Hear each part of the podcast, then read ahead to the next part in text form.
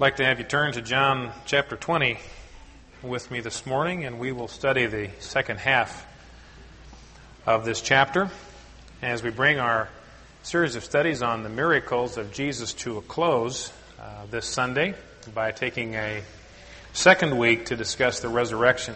As I mentioned last week, the historical, objective fact of the resurrection is the bedrock of our faith. Uh, this is why I am a believer in Jesus Christ, not just because of the miracles which he did, which no one else could do, but because of the fact that his resurrection is a historically verifiable fact. It actually happened, and five hundred people were eyewitnesses of that fact, and that gives us a solid basis on which to build our life of faith. We're not just taking some sort of irrational leap into the uh, subjective.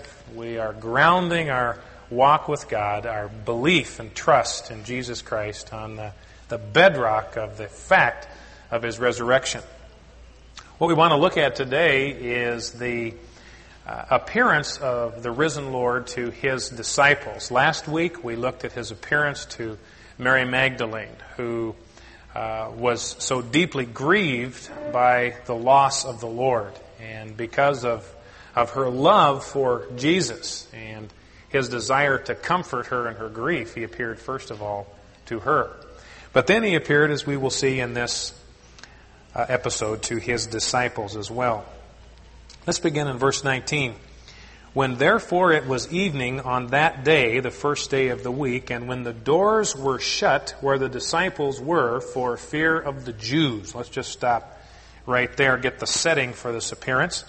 This was on the first day of the week, the same day in which Jesus had appeared to Mary Magdalene. So this would be the Sunday following the resurrection. That evening, the disciples were gathered together, probably in the same room where they had shared the Last Supper together with the Lord just on the previous Thursday evening, just several nights before. And here is the first opportunity they've had to be together since the crucifixion. The crucifixion took place on Friday. They scattered, did not have an opportunity to be together on Saturday because of the Sabbath. And so here on Sunday evening, for the first time since their Lord was put to death on the cross, they are gathered together again. And we're told that the doors were bolted. Notice this, doors plural. Probably the door to the house in which they were, as well as the door to the room in which they were staying. I picture them with dressers and chairs piled up against the uh, uh, doorknob because they were afraid of the Jews. Now their fear is is understandable. Jesus had just two days before been put together on a, or had been put to death on a charge of high treason, which was the worst uh, offense under Roman authority that you could be accused of. It was a trumped-up charge, but nevertheless he had gone to the cross as a, a convicted criminal, a traitor. And naturally, their suspicions were that they might well be next. I expect if we were student leaders in the Chinese Rebellion and we were subordinates of those who had been visible and we'd seen them hung in the public squares, we would naturally think the authorities were going to be quickly looking for us. And this is the reason for uh, the security. And I expect that the ten, we'll find later that Thomas was not here, but I expect that the ten were gathered together to try to figure out what in the world are we going to do now? Do we take on new identities? Uh, who can shoot us a picture for a new driver's license? How do we protect ourselves from what is almost certain arrest and possible death? And we're told that in these circumstances, with the doors securely bolted, locked, barred, this is what happened. Middle of verse nineteen, Jesus came and stood in their midst. Jesus came and stood in their midst. Suddenly, without any sort of warning, Jesus was there, right in the midst of them. They were probably gathered around the same horseshoe-shaped table at which they'd taken the Last Supper. And here, right in the middle of this horseshoe, suddenly was Jesus Christ. Now, naturally, their first question is, where in the world did he come from? Uh, the doors to the house were bolted. The doors to the room were bolted. And right away that we see that one of the truths or the realities about Jesus and his resurrected body, which will one day also be true of us, is that it's not restricted by space and time. Our bodies these days are subject to the restrictions of the dimensions of space and time. That is what makes us late for work. Now, just think of how exciting it would be to have a body that was not subject to any of those restrictions. Uh, if uh, you wouldn't have to worry about whether Broadway was going to get paved in time for the Broncos home opener. You could just be there, right there in your season ticket seats. Uh, if you have someone in another state that you miss and you'd lo- love to see and to chat with, you could simply be there. And that's uh, part of our future when Jesus returns and grants to us the same resurrection body.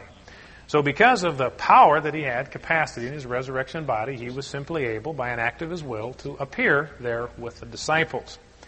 And the first thing that Jesus said to them, end of verse nineteen, is, "Peace be with you." Now, I think the reason he had to say this is they were freaked out at this point. They'd just seen a grown man suddenly appear, materialize, out of nowhere, right in the middle of the room, and they were probably scrambling for cover. They thought possibly it was a ghost of some kind or the spirit of Jesus come to suddenly reappear, and they were frightened out of their wits, panic-stricken. And so the first thing that Jesus has to do is, is to calm them down. He says, "It's okay, boys, it's just me. Settle down, let me calm your shattered nerves. It's me."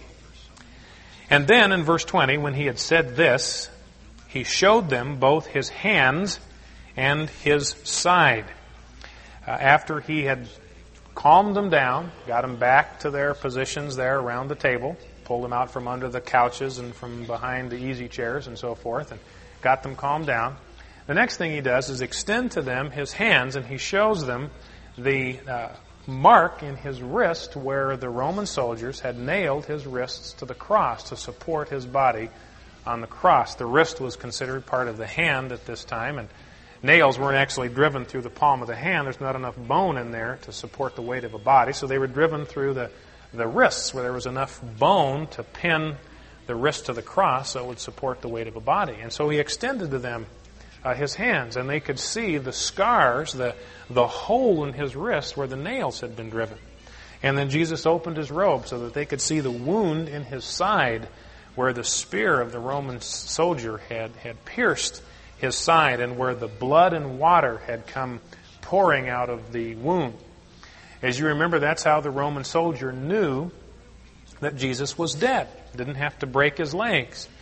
Uh, basically, the way people died in crucifixion was through asphyxiation. They simply became too tired to breathe. The way in which they would breathe with their arms extended is they would have to lift their bodies up in order to allow air to come into the lungs. And then they would sag back down, lift themselves up with their heels on the little stanchion that they were given, until eventually they became too weakened to do that.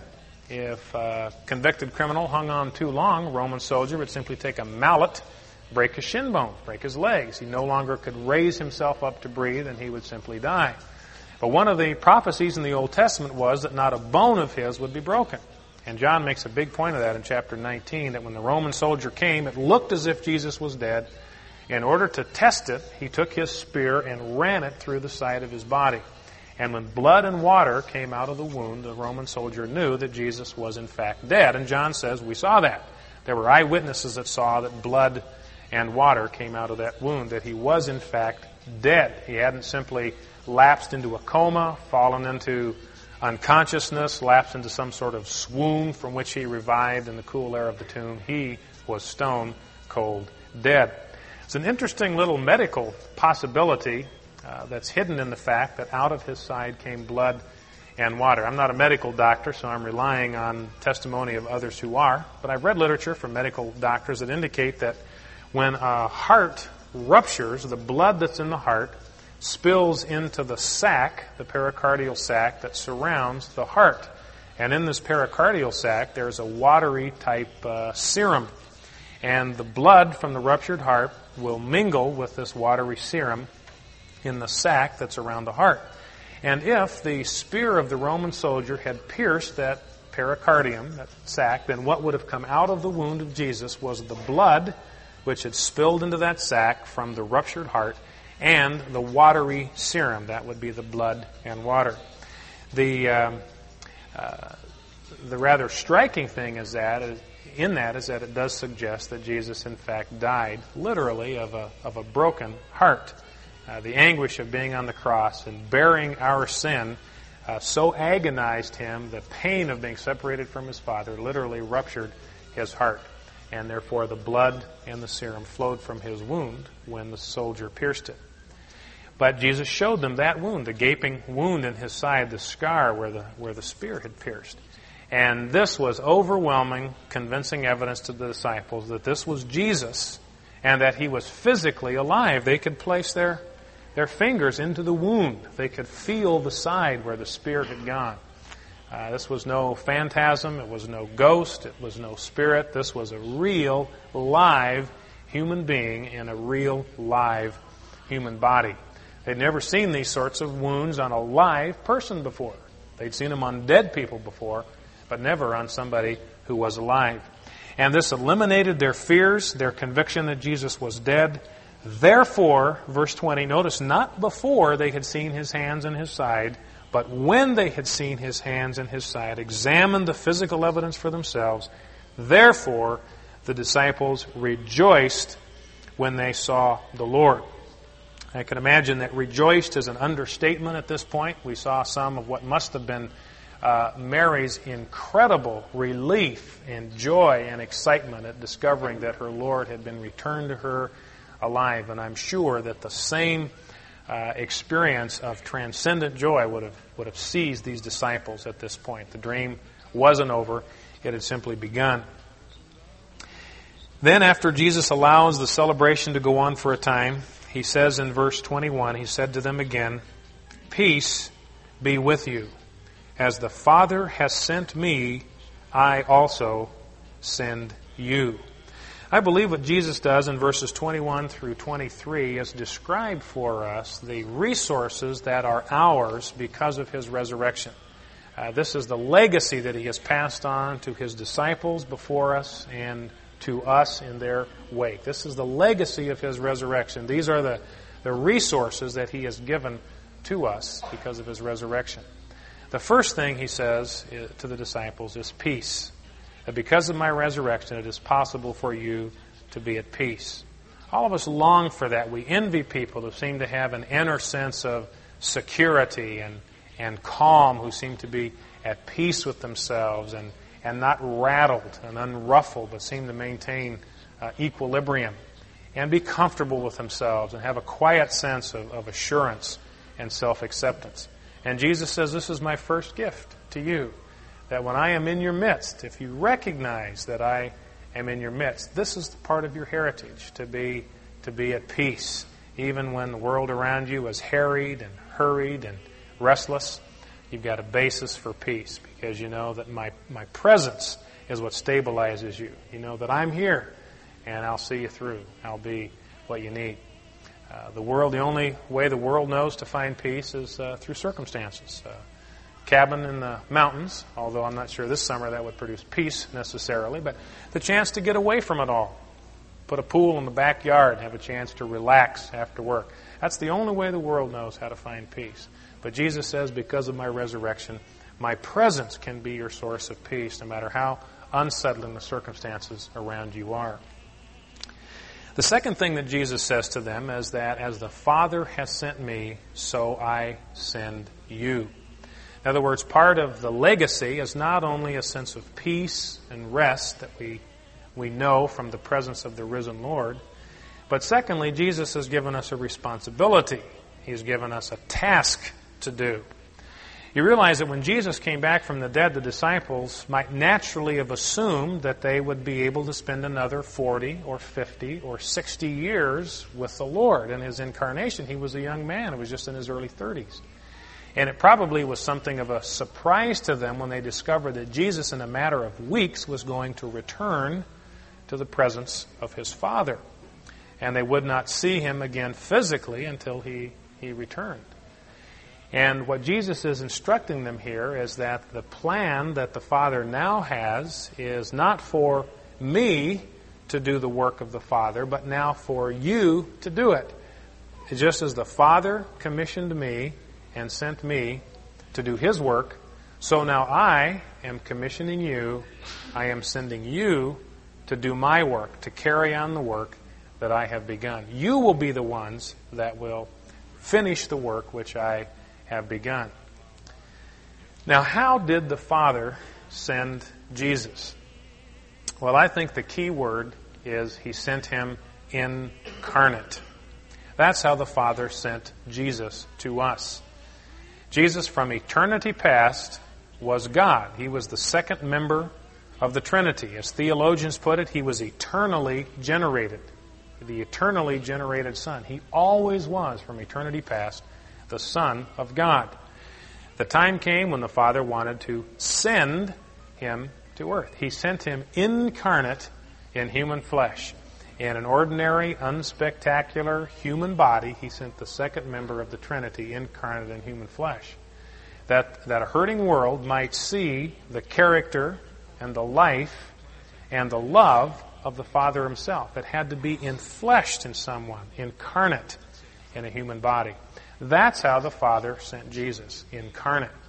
And Jesus says, that's how I am going to send you. I'm going to send you into a hurting world to be the incarnation of my life.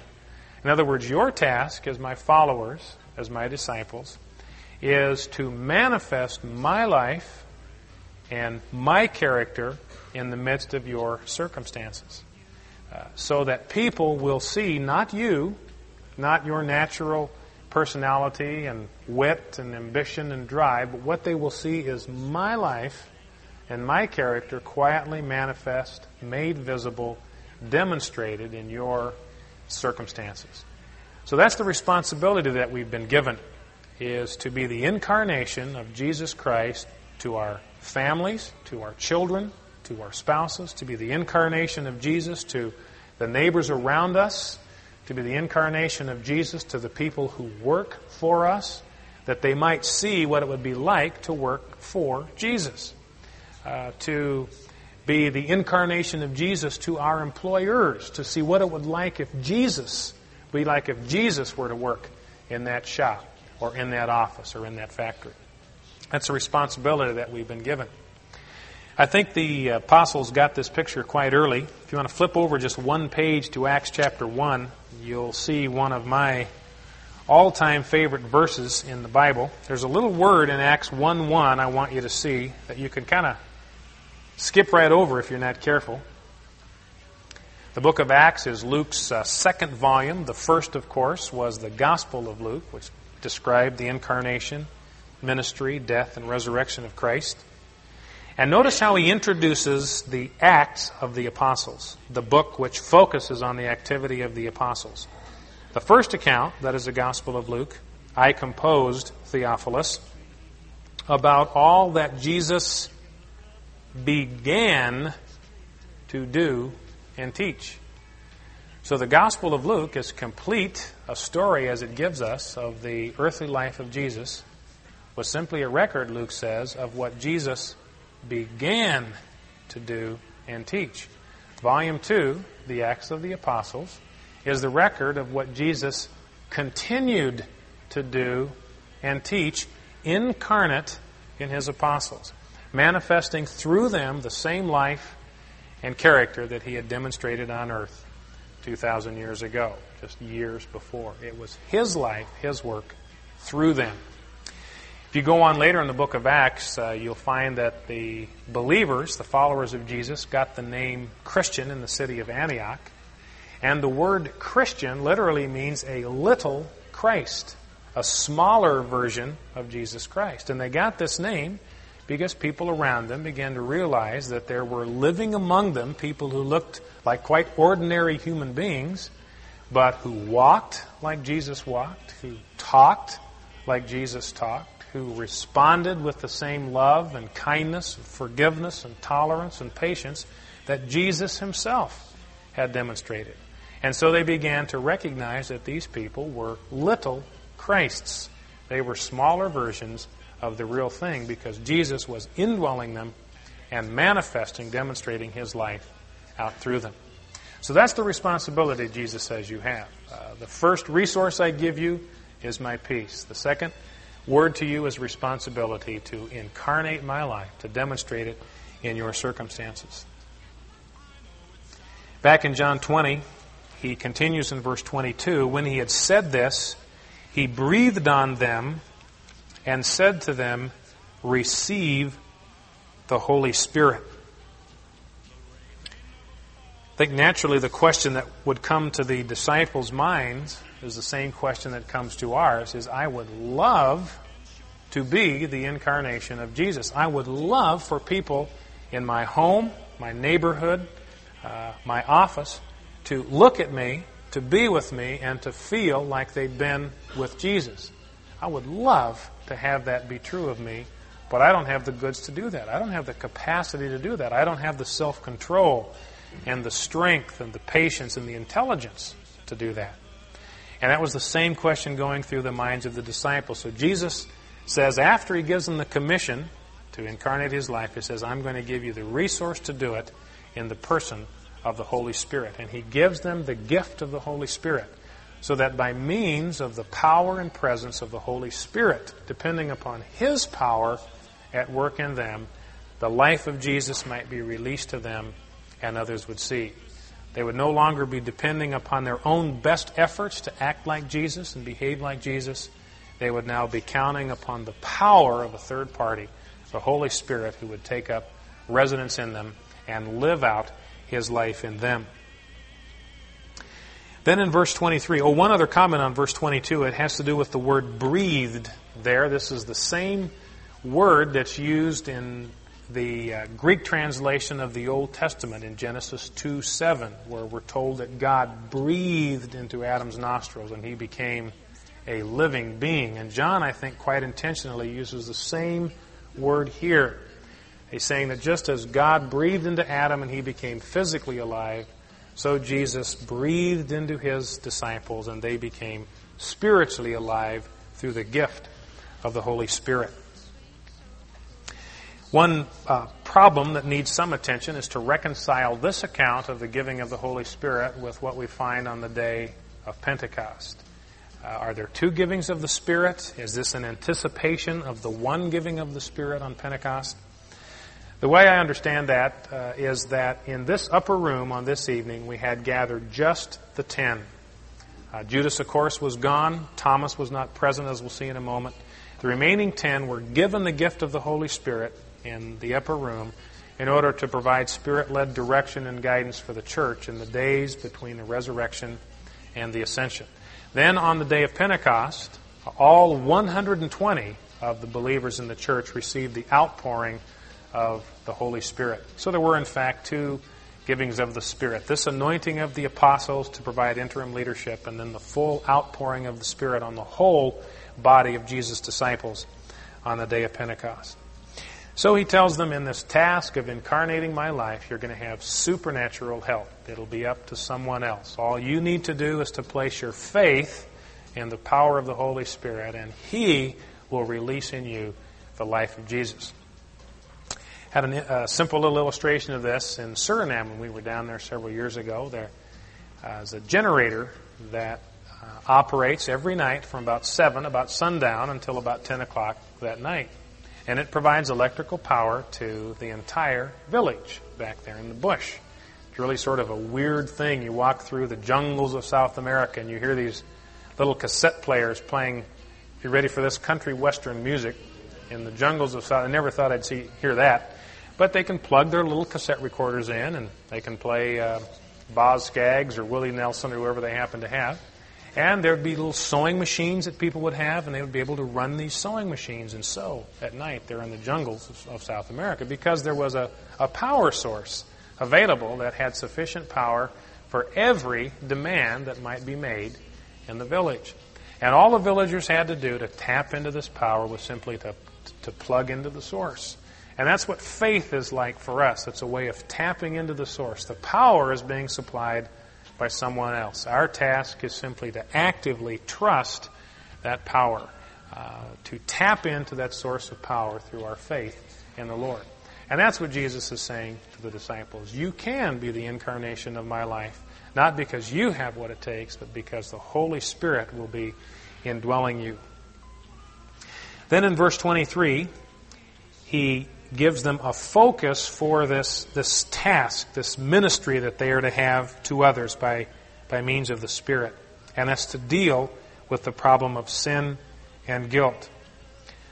Verse twenty-three, he says, if you forgive the sins of any, their sins have been forgiven them. If you retain the sins of any, they have been retained. At first glance, it appears as if Jesus is giving to the disciples the power or the authority to themselves forgive sin or to withhold forgiveness from sin. And this verse has been commonly by certain branches of the church misunderstood in just that way, as if Jesus was somehow delegating to us the actual authority or power to forgive sins, when the Scriptures are quite clear everywhere else that this is authority that God alone possesses. He is the only one who can forgive sins. When the Pharisees complained that Jesus was forgiving the sins of the paralytic, they said, and rightly so, who can forgive sins but God alone? And Jesus agreed with them. You guys are exactly right, he says. God's the only one that has that authority. So what is Jesus saying here? If you have a New American Standard, you'll have the answer right there in the translation. It's obscured in the N I V. If you have an N I V translation, I would encourage you to change it at this point to conform to the New American Standard. Listen carefully to the way the New American Standard reads. It's quite literal and faithful to the Greek. If you forgive, that's in the present, if you forgive now, the sins of any, their sins, what? Have been forgiven them. You see that? We forgive in the present, but when we do that, Jesus says, their sins not will be forgiven or are forgiven at that point, but their sins already have in the past been forgiven, obviously, by God.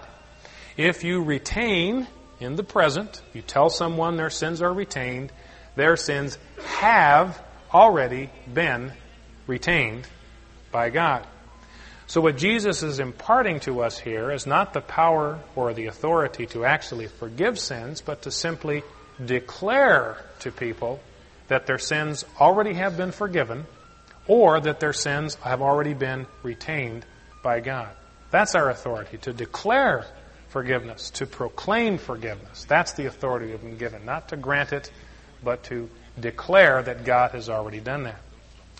Now what Jesus is putting his finger on here is that one of the universal problems that all of us struggle with is the problem of guilt.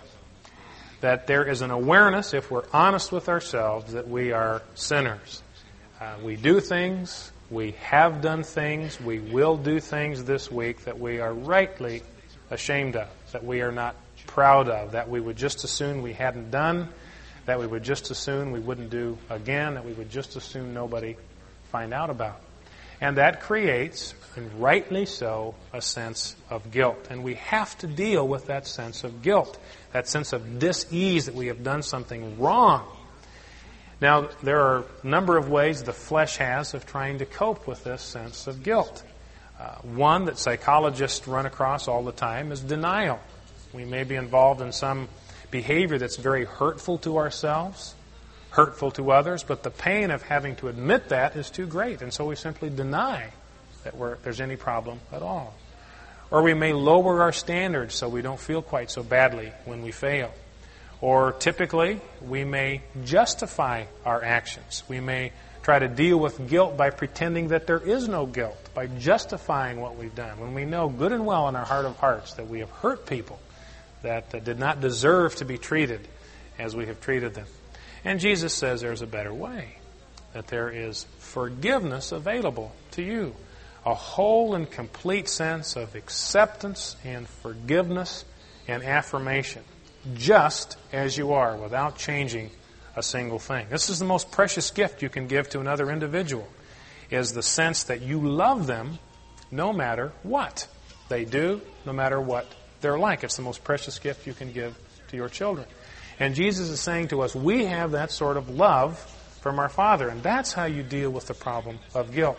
Simply acknowledge the failure and then lay hold of that forgiveness again and again and again if necessary.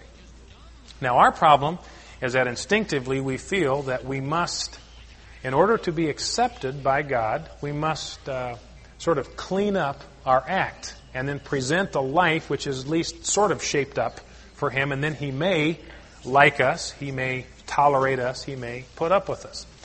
Had some uh, used to live next door to some people who had a lot of uh, refurbishing they wanted to do in their house. They wanted to recarpet, wanted to repaint the interior, new drapes. Put it off, put it off, put it off, until, if you're ready for this, they wanted to move.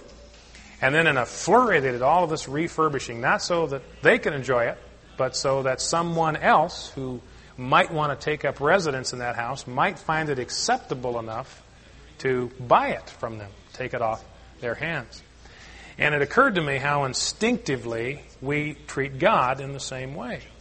Uh, we want Him to like us, we want Him to be happy with us, but we feel that we've got to do some interior redecorating before He will find our place of residence acceptable.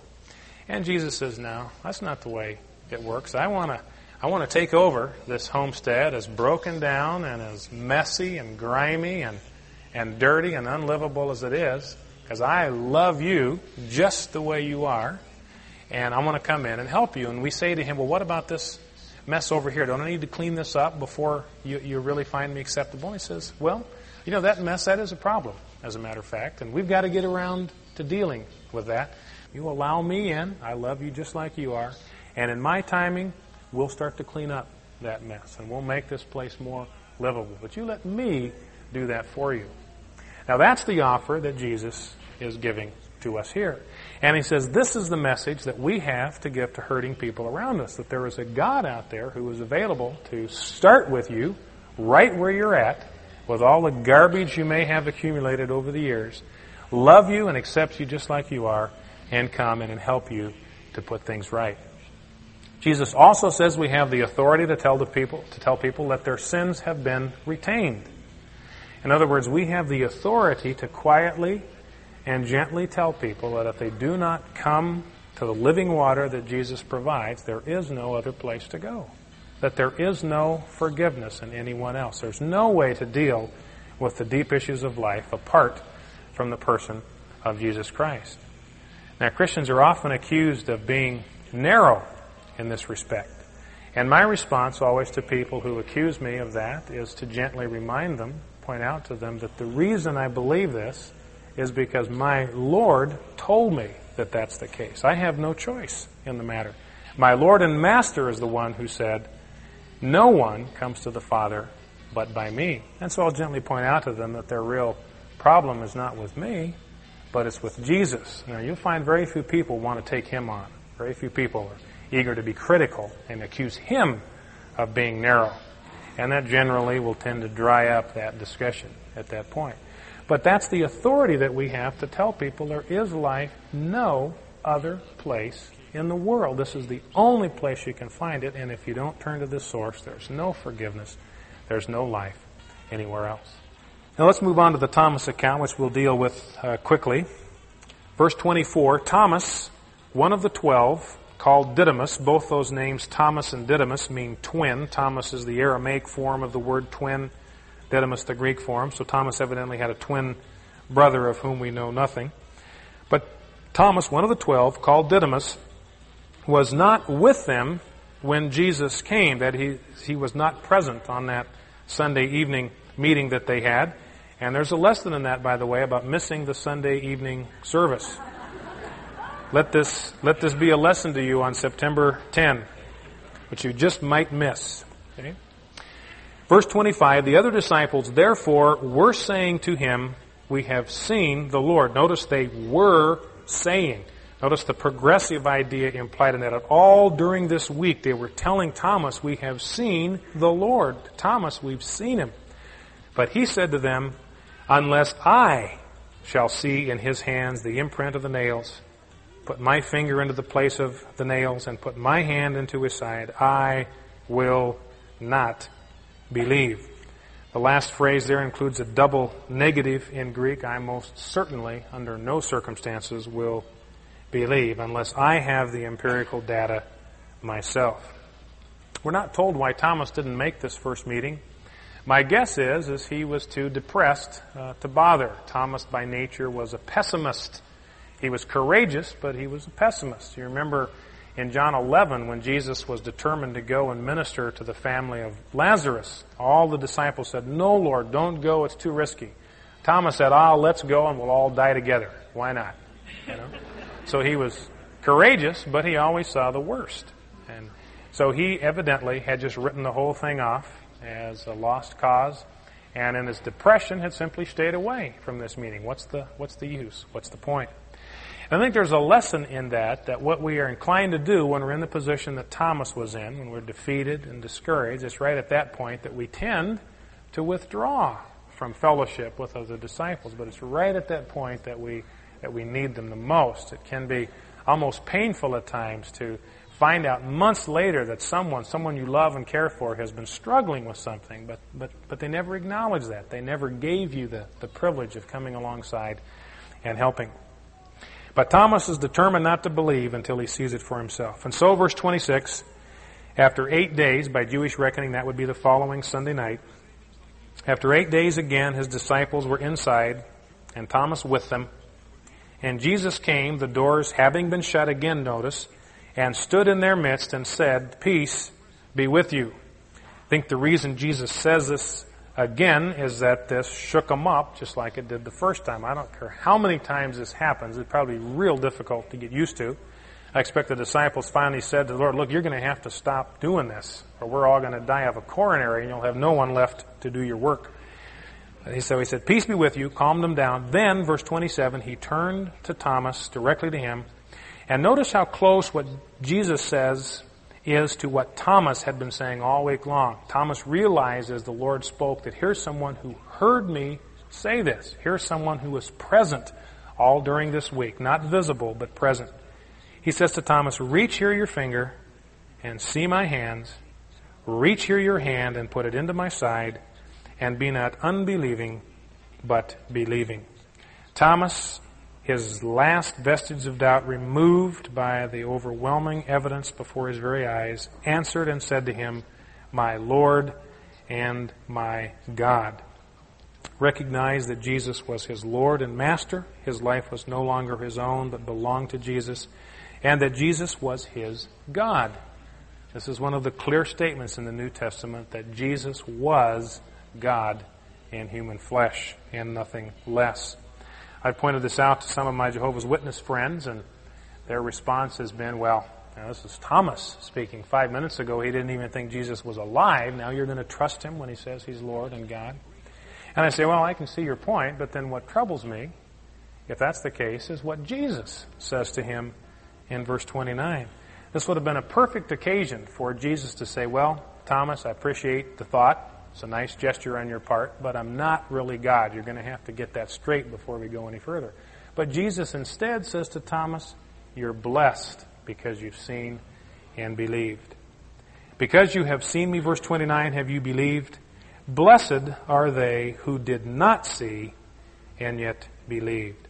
So Thomas is commended for seeing and believing. But then Jesus' last words in this passage are, "Blessed are those who have not seen and yet believe." Well, who is he thinking of when he says that? Well, he's thinking about you, and he's thinking about me. We are those who have not seen with our own eyes the resurrection of Christ, and yet we believe. And Jesus says we're blessed if that's the case. Uh, blessed is one of those Bible words that you have to decode, the kind of word that only Christians use. But the word blessed just means happy or fortunate. It's the Greek word Makarios. There is off the island of Greece, off the coast of Greece, a little island called the Isle of Makarios, the Isle of Blessedness or the Isle of Happiness. Greeks gave it that name because they felt that that island was so rich and fertile and abundant that everything you could possibly need to be happy could be found there. And I think what Jesus is telling us is that here is the place where life can be supplied, is through faith in Jesus Christ. Here is the place where we can go and find everything that we need to satisfy the deepest hunger and longings of our hearts. We have a few minutes left. We want to sing some worship to the Father and to the to Jesus who came back from the dead for our sake, and then we'll take communion together in which we will remember together uh, his death and resurrection. So let's pray and then go to a time of worship of our risen Lord. Lord, we thank you this morning that we do serve a risen Savior, that he is someone who is alive and available to impart to us his life, forgiveness, and strength. We praise you this morning for that great truth. Amen.